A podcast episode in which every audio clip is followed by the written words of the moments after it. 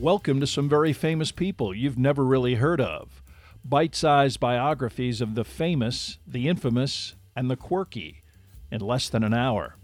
My name is Philip D. Gibbons, and there is more information about me, this podcast, and a bibliography at someveryfamouspeople.com. There are also photographs of many of the individuals and items mentioned in this podcast.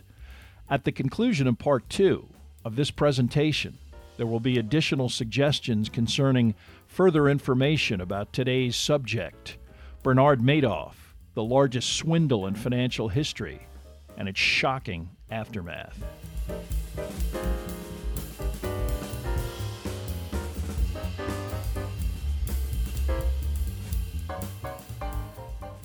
Now let's continue with our story about Bernie Madoff. In 2001, some of the mystery around Bernie Madoff and his firm was clarified by a hedge fund industry magazine writer named Michael Ocrant, who not only discussed Madoff's alleged strategies, but his fee structure and minimal transparency.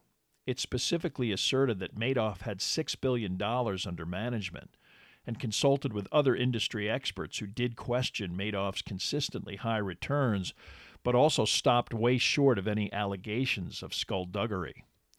Madoff agreed to be interviewed for the piece, dismissed any skepticism, allowed full access to his trading floor, even escorting the writer during this process, and repeatedly emphasized the quality of his broker dealership operation that he called his core strength.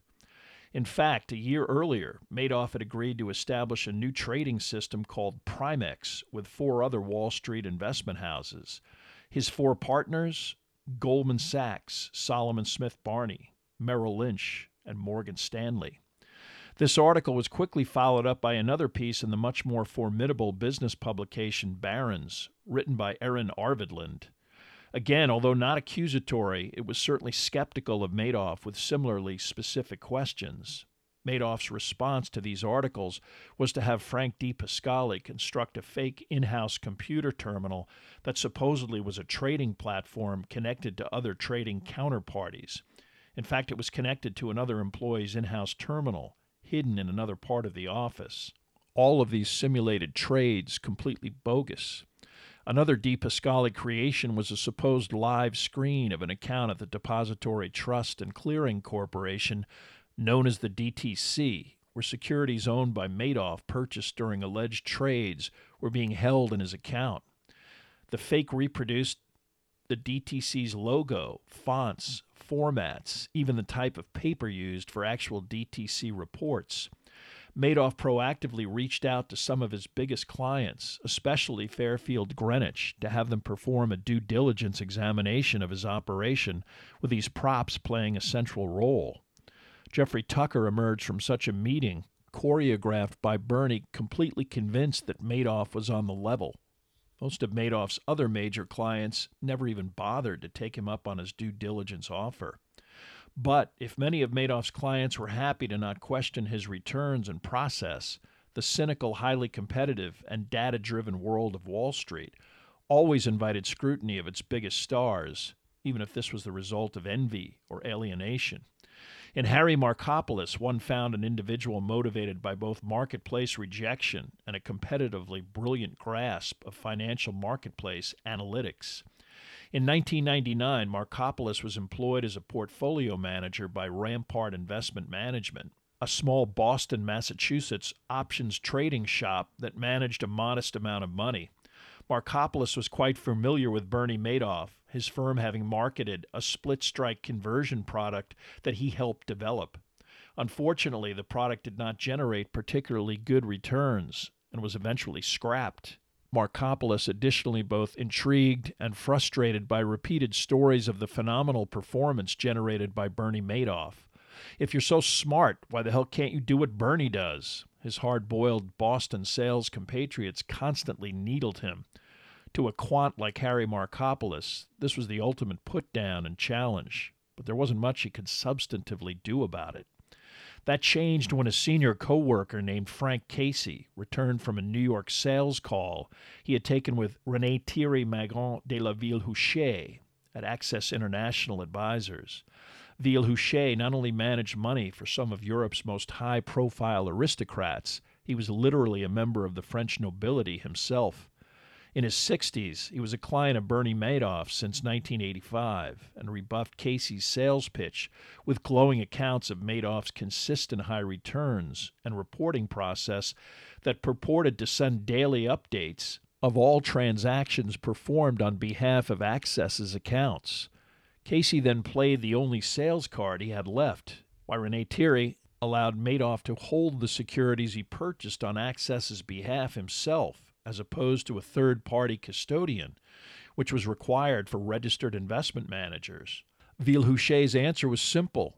Bernie Madoff wasn't a registered money manager, so he was not required to do so, and the Frenchman was dismissive of any of Casey's concern, saying he trusted Madoff implicitly. The meeting quickly terminated, with at least Villehuchet providing a copy of his returns and portfolio performance, Casey subsequently got seven years of such performance from Broyhill Securities All Weather Fund, another Madoff feeder fund, and tossed this information on Markopolos's desk. Markopolos first took a look at the straight line upward trajectory of seven years of Broyhill's monthly returns. Within five minutes, he pointed out to his colleague that in the options markets that mimicked the general stock market, it was impossible to not have months that were negative, a strong indicator that the results were illegitimate. Within four hours, Markopolos extracted some of the specific stocks Madoff was allegedly buying in conjunction with the options that were part of his supposed split strike strategy. He quickly found that the stocks mentioned did not actually track with Madoff's performance. Even more glaring, he compared Madoff's alleged purchase of options contracts to actual option sales numbers posted in the Wall Street Journal. On many occasions, Madoff purported to have bought more options than were even in circulation on any specific day, an impossibility. Markopolos then contacted various high level options traders at the Chicago Board of Trade, the type of high level dealers who Madoff would have to be doing business with to execute the types of large options trades he was allegedly making. None had any dealings with Madoff. Markopolos believed he was on to something, perhaps the biggest fraud in financial history. He even had a high level investigative contact at the local Boston office of the SEC, who set up a meeting with the office's senior enforcement officer Subsequent to this sit down, Markopolos and his allegations went nowhere, the senior enforcement lawyer overwhelmed by Harry's extremely complicated analysis, and probably the first of many government officials reluctant to smear one of the biggest names on Wall Street. The office had promised his SEC co worker who set up the meeting that he would forward the tip to New York.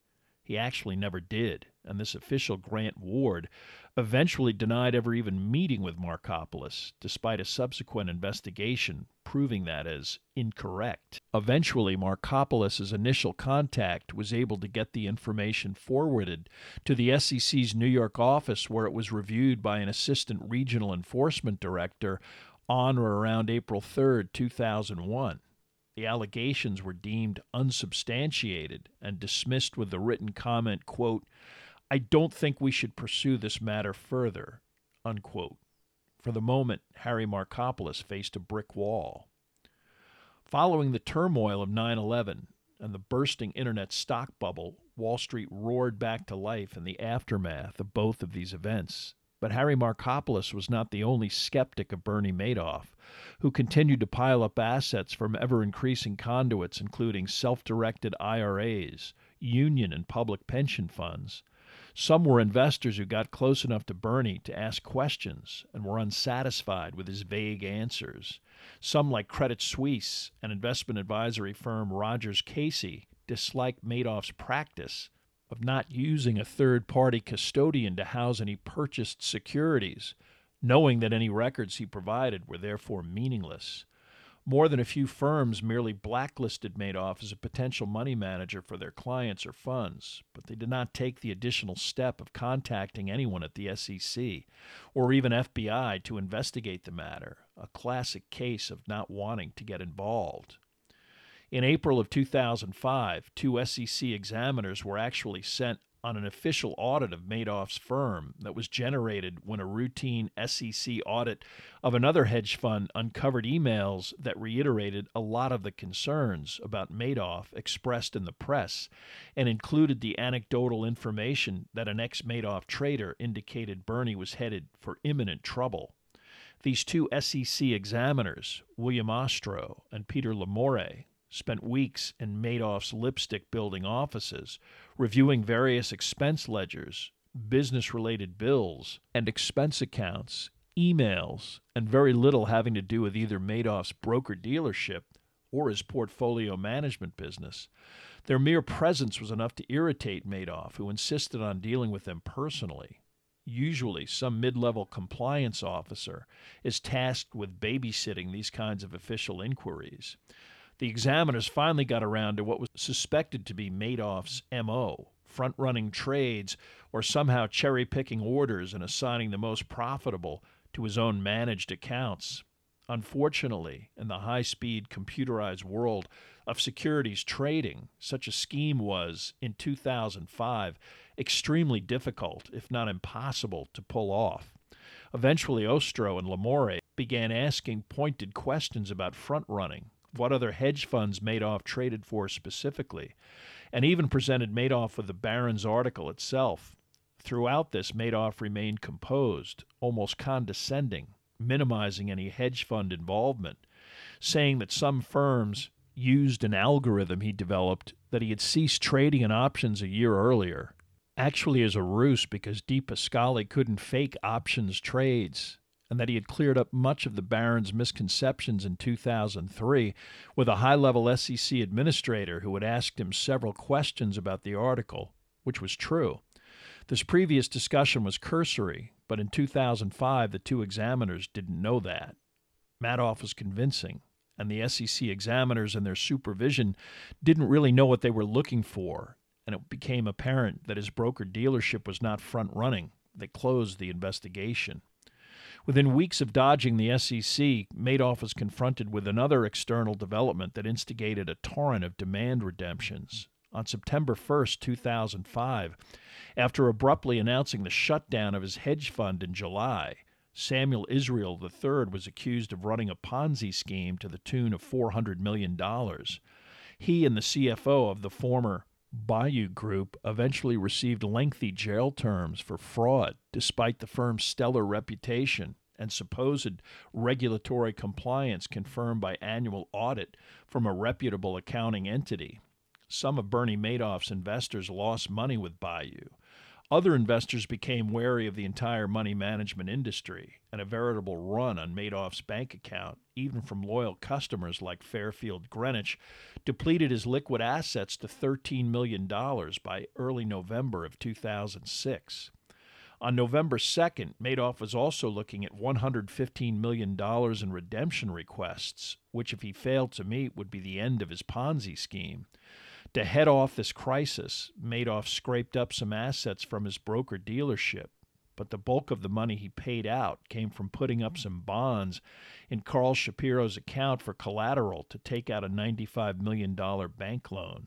This maneuver, engineered by long term Madoff employee and alleged director and behind the scenes operations manager Dan Bonventre, who had already falsified accounting records for years but for the moment, the redemptions were paid and the immediate crisis averted. Madoff's respite was short lived when gadfly Harry Markopolos took another stab at unmasking what he felt to be a blatant fraud.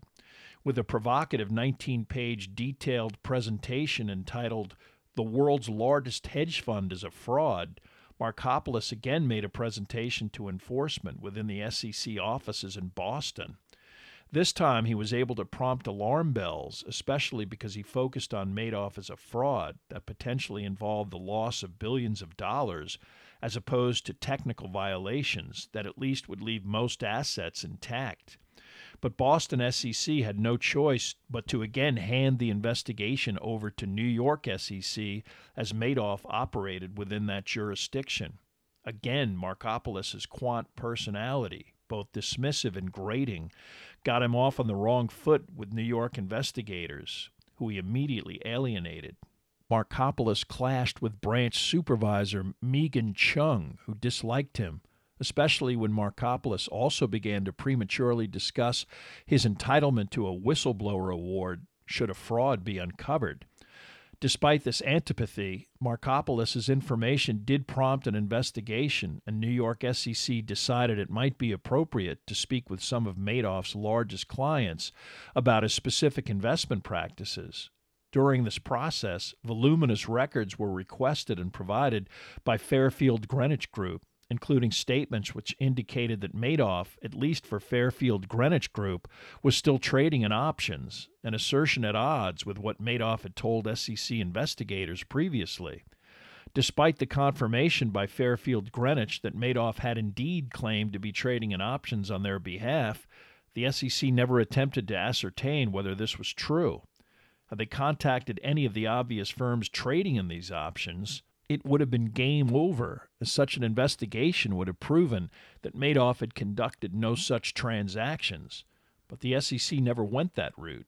Instead, they asked Madoff for a list of all the accounts that he used to execute all of his trades, a list that could have blown up his fraud as well. Madoff had no choice but to comply, which he did in February of 2006, supplying a six page list of all of the supposed financial concerns that executed trades on behalf of his money management firm. He even included his DTC clearinghouse account number, another potential Madoff minefield for anyone even remotely paying attention the Meaghan Cheung led investigation drafted letters to send to such institutions, including Barclays Bank and Bank of New York, formally asking these banks to affirm specifically if they executed trades on Madoff's behalf. The letters were never sent.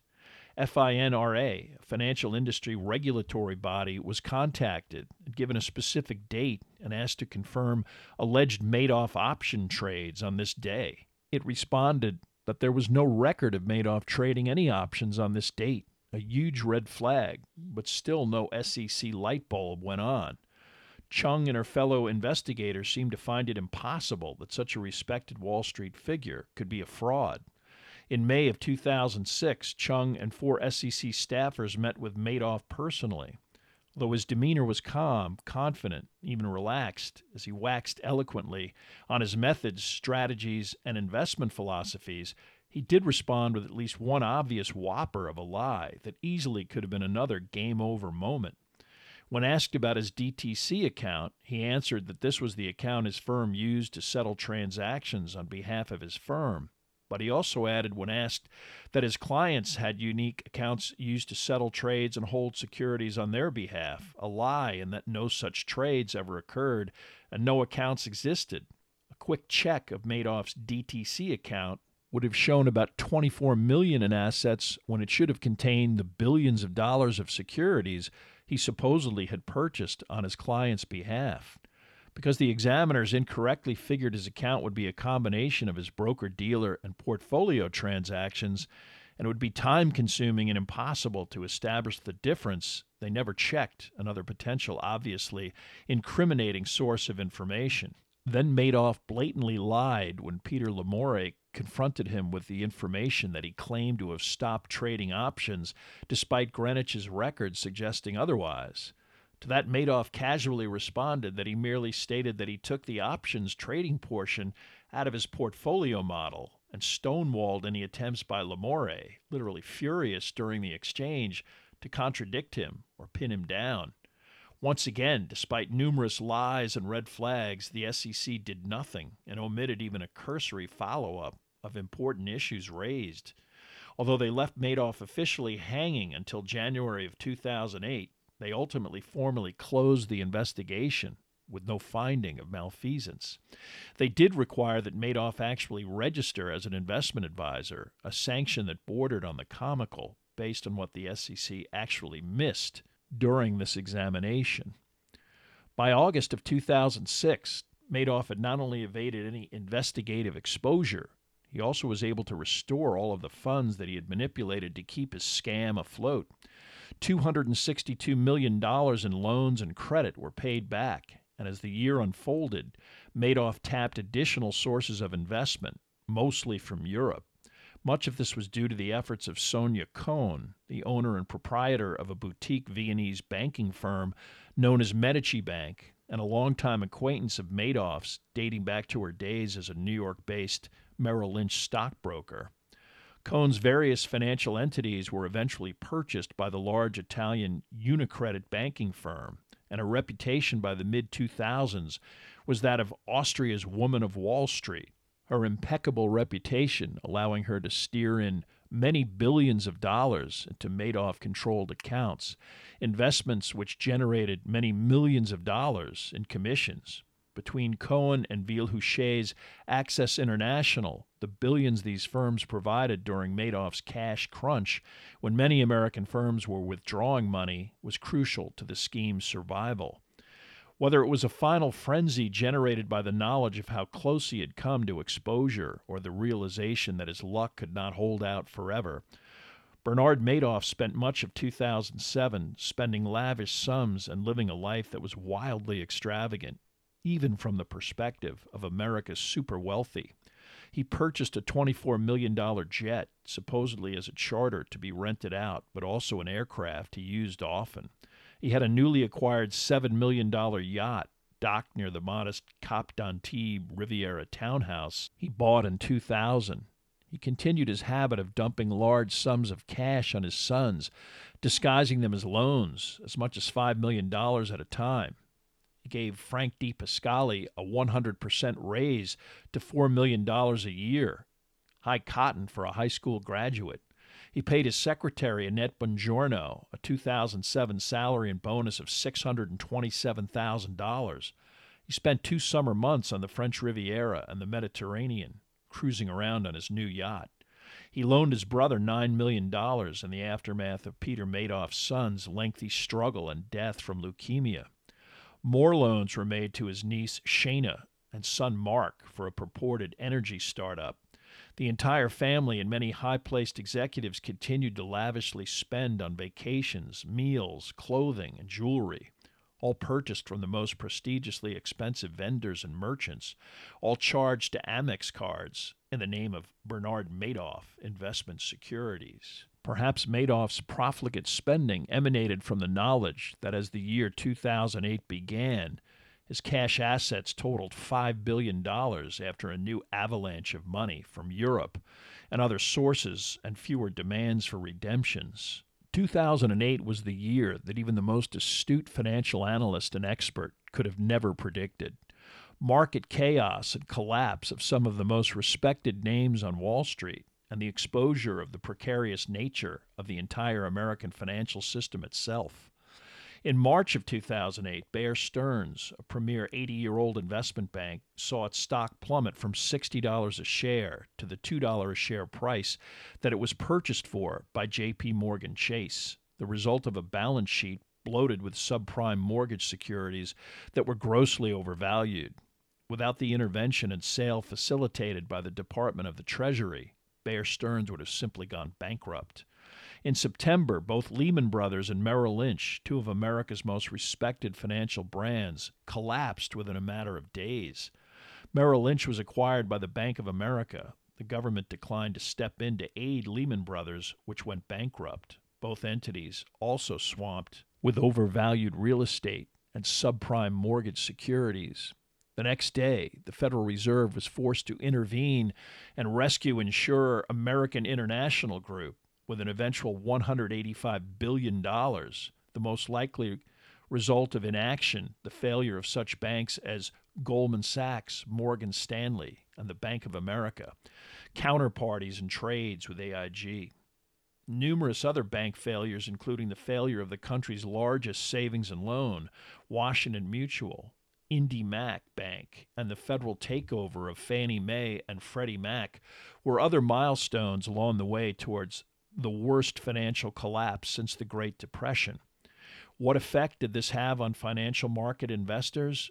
Panic. By year end 2008, the S&P 500 stock market index was down 33.4%. The Nasdaq 100 even worse, down 42%. This was the unforeseen financial typhoon that not even Bernie Madoff could slither his way out of. The market panic quickly spread to all of his largest investors. In October and November, Madoff was forced to cut checks for over $500 million of redemptions to Sonja Kohn. Beginning in September through November, the Fairfield Greenwich flagship Sentry Fund redeemed $1.25 billion in withdrawal requests from investors. This did not include other smaller but significant redemptions from other Fairfield Greenwich funds. By the beginning of December, Madoff was again down to a few hundred million dollars, with more redemptions inevitably coming. In fact, in the last 10 days of November, redemption requests doubled. Madoff told Frank DiPascali that he will no longer desperately solicit or creatively embezzle the vast sums he will need to ride out the latest storm. Instead, he told DiPascali to put together a list of preferred clients that they will favor and pay out before the inexorable collapse. Not everyone headed for the exit. Some viewed Madoff and his alleged 4.5% positive return throughout the market carnage of 2008 as a rock of stability in an otherwise turbulent market. Rene Thierry de la Ville Huchet plowed even more of his clients' money into Madoff's coffers and all the rest of his own $50 million fortune. Madoff has already taken $250 million from Carl Shapiro in the final desperate weeks leading up to his fateful decision. Shapiro, his oldest client and benefactor, who literally got his financial career off of the ground 48 years earlier. At the time, Madoff hit him up for the money. Bernie knew Shapiro would never get it back. He had already told his wife Ruth to transfer $5.5 million from a brokerage account into her own personal bank account. But Bernie didn't go quietly into the night. He began threatening any of those pulling their money out with permanent banishment from his funds, especially Fairfield Greenwich, redeemers of many billions of dollars in recent months, in retrospect, a wise decision. Noel and Tucker groveled personally for Bernie, but there was little they personally could do to stop an inevitable process. On December 9, 2008, that process began. Much of what happened next is unverifiable because the sources originally describing the last days of Madoff Incorporated were either family members who had a vested interest in maintaining a certain storyline or Bernie Madoff himself, not exactly a credible source.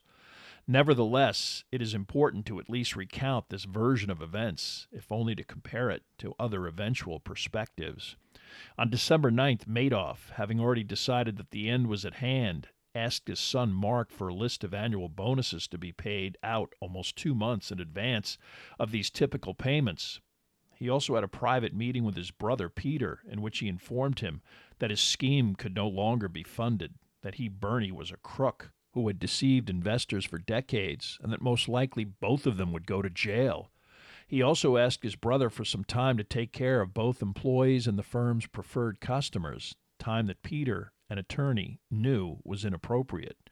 However, for the moment, the younger Madoff brother did not go public with these revelations. On the following morning of December 10th, Ruth Madoff entered the office, unusually without a word to other employees, including Secretary Elaine Squillari, who later learned that Madoff's wife transferred $10 million from a brokerage account to her own personal checking account. Although it was the day of the annual office Christmas party, Madoff had not scheduled any appointments. Most of the day was spent by the secretarial staff putting the finishing touches on what was always a lavish affair. In 2008, the party cost the firm $30,000. Before it began, Bernie met with his sons at his own apartment. He pointedly told them that he was out of cash, had been running a Ponzi scheme for years, and most of an alleged 50 billion in assets were gone. While Andrew began sobbing, Madoff asked his sons for a week to sort out his affairs before he turned himself in. The Madoff sons eventually left the apartment, telling their chauffeur that they were going to lunch. Bernie returned to the office, the party at a local Mexican restaurant set to begin at 6 p.m. While the 200 employees began to party with frozen pomegranate margaritas, guacamole, and tacos, Bernie and his elegantly dressed wife made their entrance. Although they acted as if nothing was amiss, they did segregate themselves at the corner of the bar, avoiding interaction. When employees entered their proximity and attempted small talk, the Madoffs then moved to a table consisting of low level staff, including the firm's chauffeurs. They were eventually joined by Peter Madoff and his daughter Shana. His wife Marion did not attend, supposedly suffering from a headache. The two Madoff sons never appeared, an absence noted by some of the employees, although amidst the revelry, this detail went mostly unnoticed. In fact, Mark and Andy Madoff spent the afternoon conferring with an attorney, Martin Flumenbaum, who informed them that they had no choice but to contact government officials and turn in their father immediately. That evening, Flumenbaum got in touch with the SEC, FBI, and U.S. Attorney's Office, even the feds taken aback by the lawyer's allegations.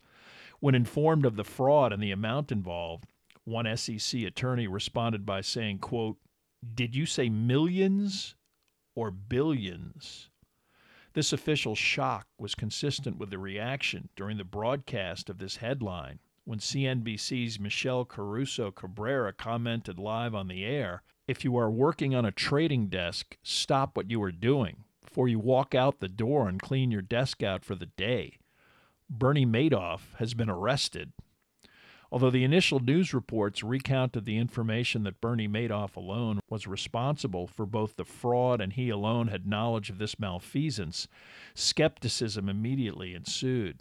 Madoff and his wife did themselves no favors in the court of public opinion when it was discovered that shortly after his arrest, he and his wife sent over $1 million worth of watches and expensive jewelry to Peter, Mark, and Andy Madoff and lesser valuables to other relatives. Later, accounts of a half hearted suicide attempt by the couple in which they claimed to have taken excessive amounts of tranquilizers only to wake up the next morning were greeted by derision as an attempt to generate sympathy and cover up blatant impropriety. Bernie's attempt to prematurely pay out annual bonuses was stopped when the FBI discovered signed checks totaling $173 million in Madoff's desk, checks that were never distributed. With 14,000 total investors, some of whom, because they were involved with feeder funds like those administered by Sidney Chais or Ezra Merkin, had no idea that they were even involved with Madoff, anxiety turned to panic when the trustee appointed by a federal judge Irving Picard explained in February of 2009 that any of the transactions listed in investors' accounts were most likely completely fictitious, and Madoff had not engaged in any market activity for at least 14 years. This meant that the likelihood of recovering any funds for swindled participants would be much more difficult. Madoff's operation nothing more than a pure Ponzi scheme with no assets left. This also reflected on such employees as Peter Madoff and Frank DiPascali. Any operations oriented employees must have known that no securities were being held or even existed, and any statements produced had to be complete fabrications. Loans secured with dubious promissory notes as the only collateral were issued to both Madoff's sons, totaling $30 million. One Madoff's son, Mark, despite such largesse, technically didn't even work for the securities firm, instead, supposedly involved with Shana Madoff in an energy concern that restored old oil rigs and resold them to small oil companies.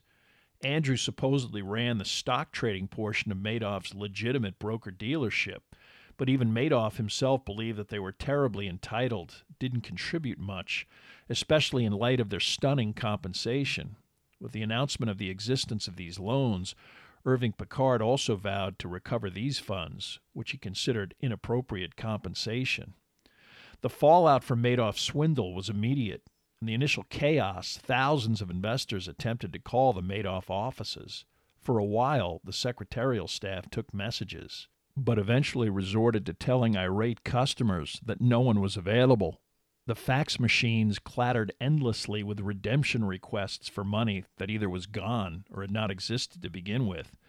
Eventually, it became clear that at the very least, in the short term, any sums invested with Madoff were inaccessible and probably gone forever. Investors large and small were traumatized, many retirees having invested their entire life savings. Some found it impossible to cope with what had happened. On the evening of December 22, 2008, Rene de la Villehuchet locked his office door, took a massive amount of sleeping pills, slit his wrists and biceps with a box cutter, and bled to death. He had lost his own $50 million fortune, as well as 1.4 billion of his clients' money. Could not even make payroll or the rent on his office, but worse for Ville Villehuchet, he said in a note to his brother that he could not stand the shame of what he felt was his betrayal of his investors, many of whom he considered close friends. His partner, Patrick Littaye, 69, also lost everything maintained that he would be forced to live on his French Social Security payments, and was charged in France with the crime of breach of trust, although this was eventually dropped. As of 2023, litigation involving both Littaye and the De La Villehuchet estate was still ongoing, mostly around the issues of due diligence. If there were many deeply distraught and angry investors, initially there was one individual who was jubilant when he initially heard the news of Madoff's demise, Harry Markopolos was disappointed that he was never able to expose Bernie's fraud, but he initially did take solace in the fact that he was right all along. But then Markopolos' quirky mind began to worry that the SEC might try to destroy any record of his interaction with the agency and their failure to act. The whistleblower, always skeptical that the SEC in action was possibly more sinister than mere incompetence.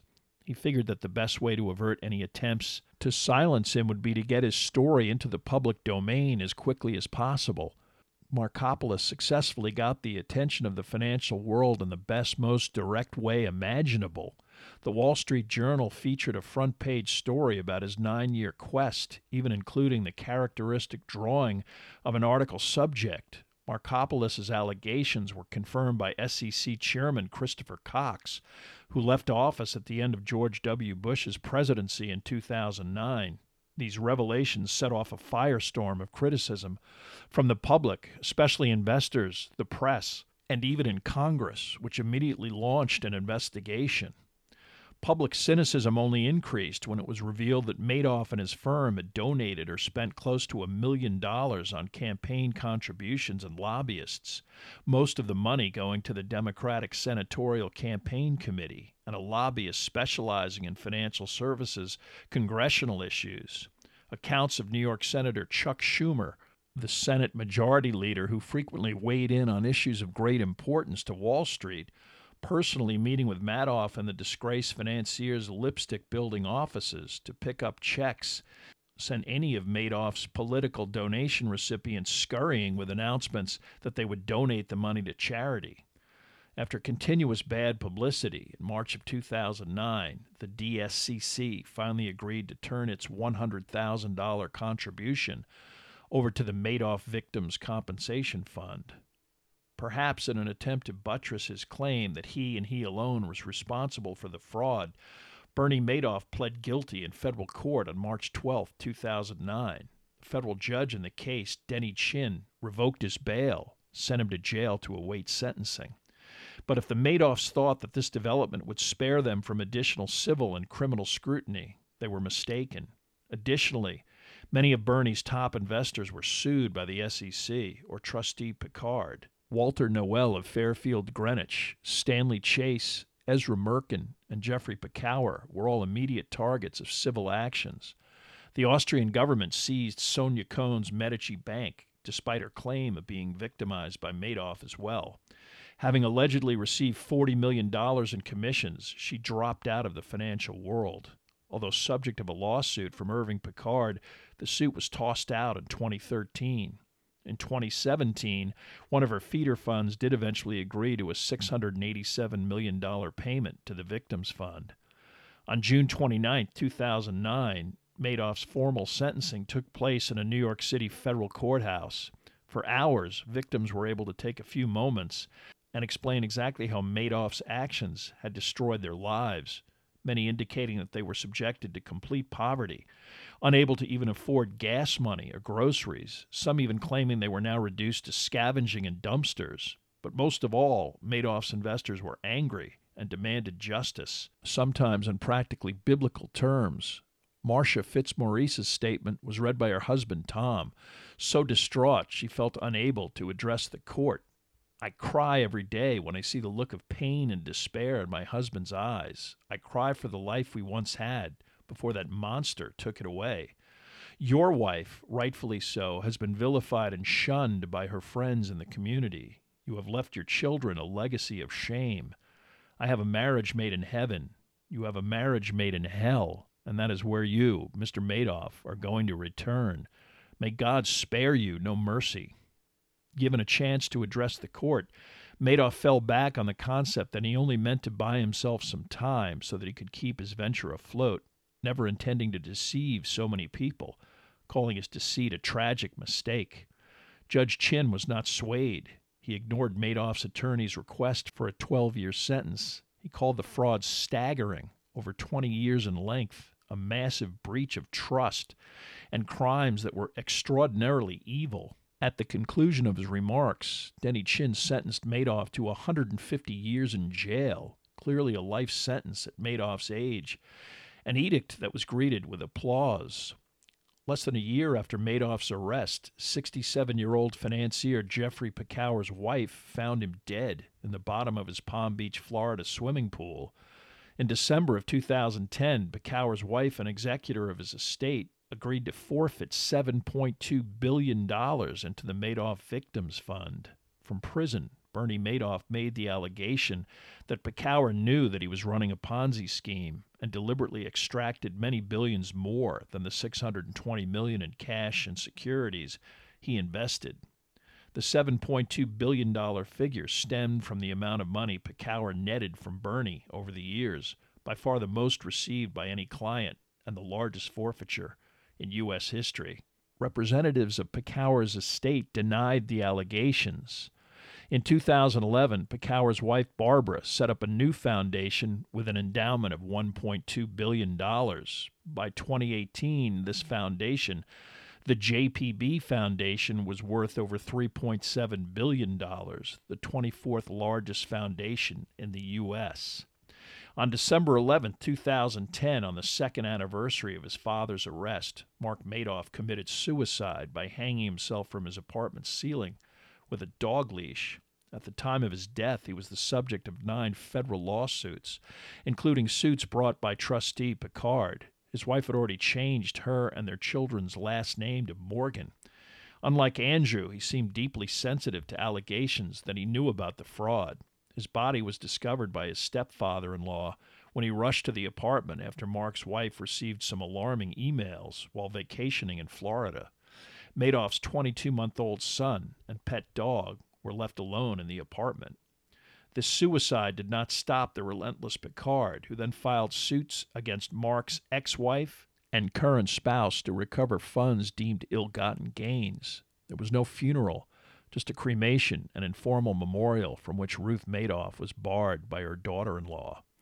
In 2011, perhaps thinking that a good offense is the best defense, Andrew, his fiancee Catherine Hooper, and Ruth Madoff cooperated on a ghost written memoir about their collective experiences dealing with the Madoff scandal, demonstrating the remarkable power of America's publicity and publishing machinery Ruth and Andrew Madoff were extensively interviewed on 60 Minutes, answering mostly softballs in a very benign, non confrontational interview.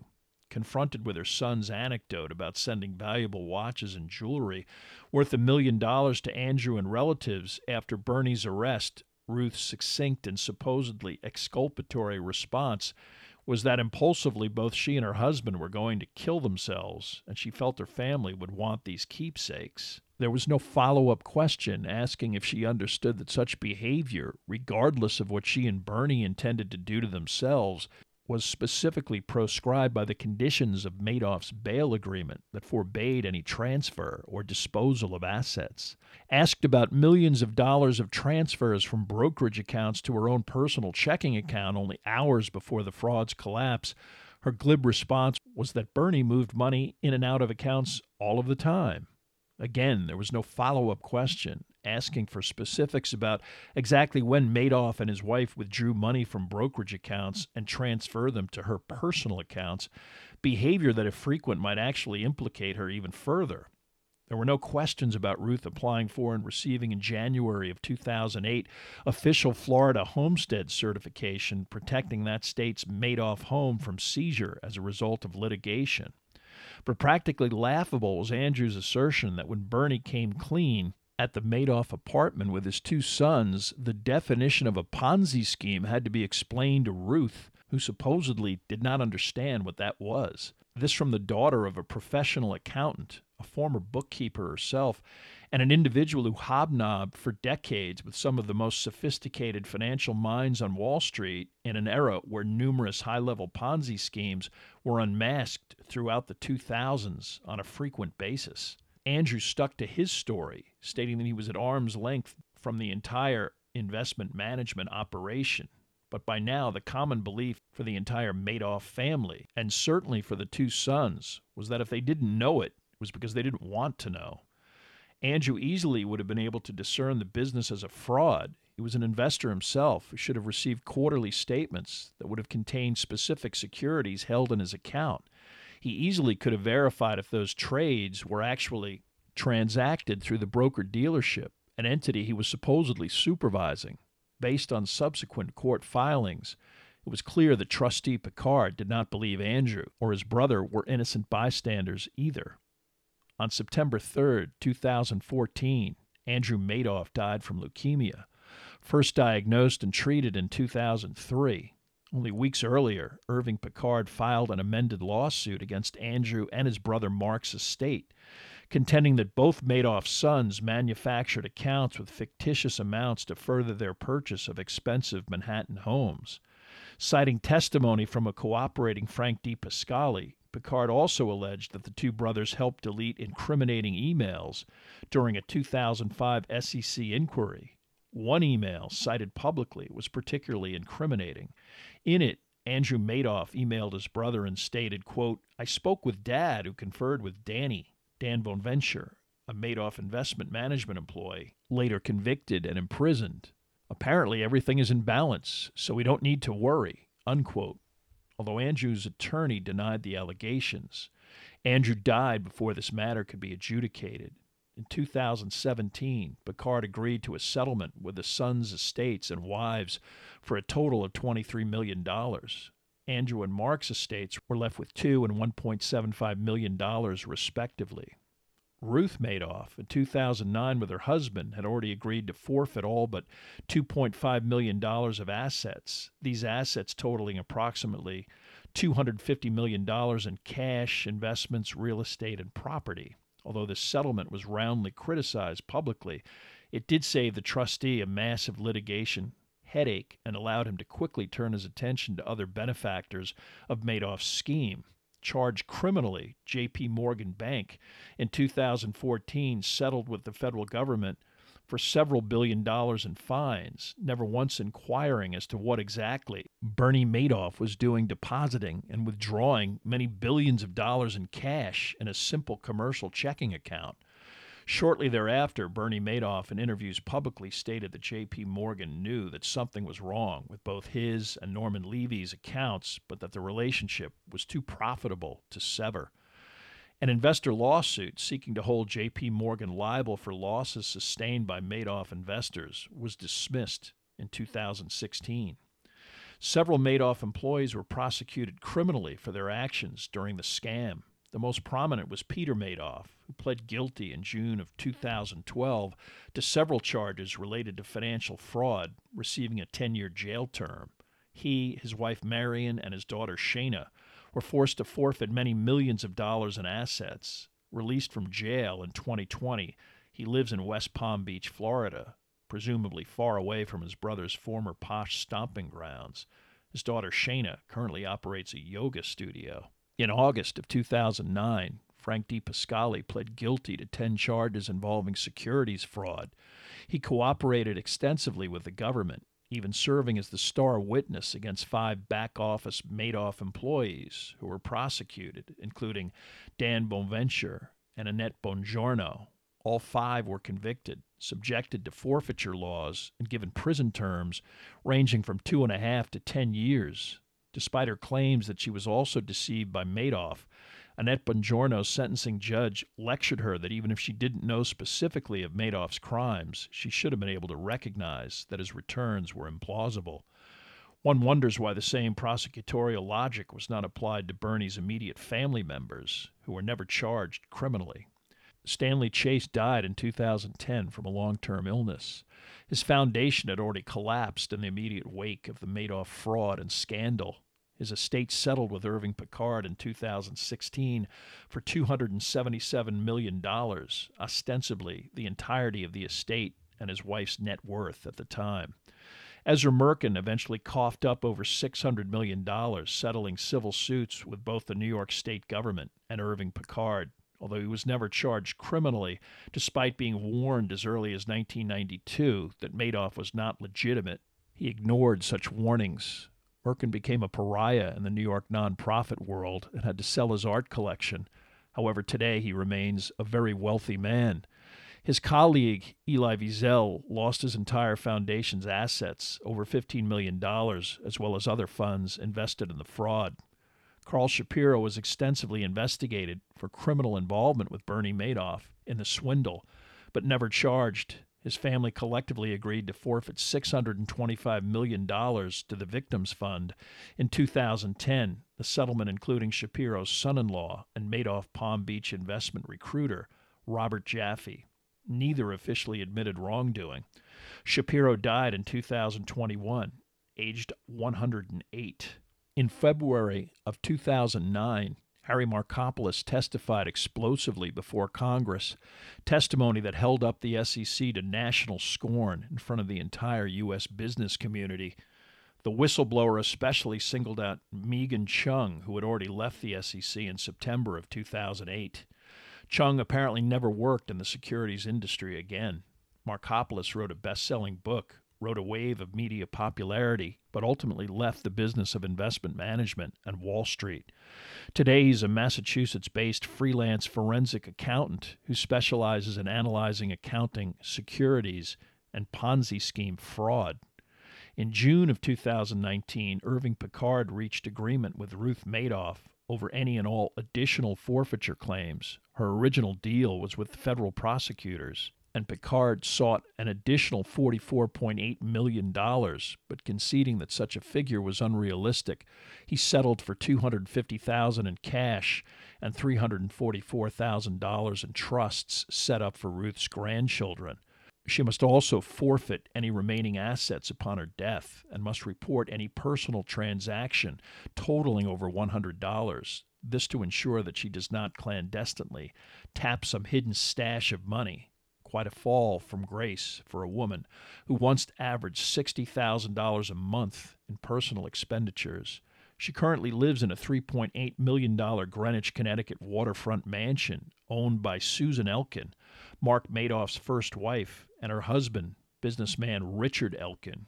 Elkin was actually sued by Irving Picard in 2012 for a Madoff clawback, but settled out of court. Upon sentencing, Bernie Madoff was sent to the Federal Correctional Institution at Butner, North Carolina.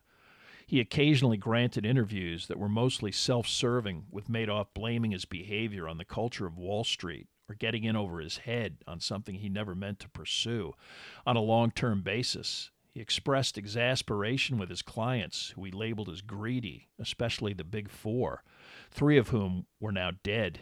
Although he continued to correspond with his wife, his two sons allegedly never spoke to him again after he confessed his role in the fraud, one of few developments in his life that actually seemed to disturb him.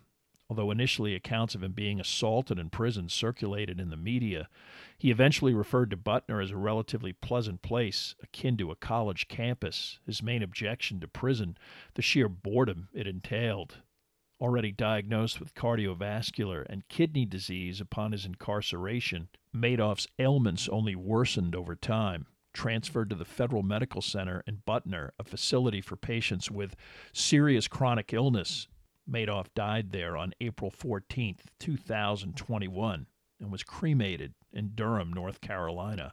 By December 2022, about $14 billion had been recovered and distributed by the various government entities charged with such a recovery of Madoff related money. This constituted about 70% of the original investments to Madoff, an extraordinary amount recovered in a Ponzi scheme, which usually leaves victims with nothing and no means of recovery. Several billions more will probably be dispersed in the near future. Still, when he died, There was no forgiveness for the pain and damage that Bernie Madoff caused during his financial career. In fact, the remnants of his family have specifically refused to accept his cremated remains. Today, they sit unclaimed in a lawyer's office in North Carolina, the former Wall Street big shot and supposed financial wizard, still the ultimate industry outcast.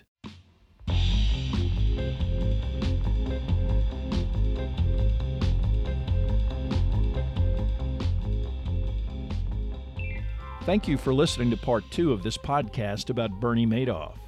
Information for this podcast came from the books The Wizard of Lies, Bernie Madoff, and the Death of Trust by Diana Henriques, Betrayal The Life and Lies of Bernie Madoff by Andrew Kirtzman, and Madoff with the Money by Jerry Oppenheimer.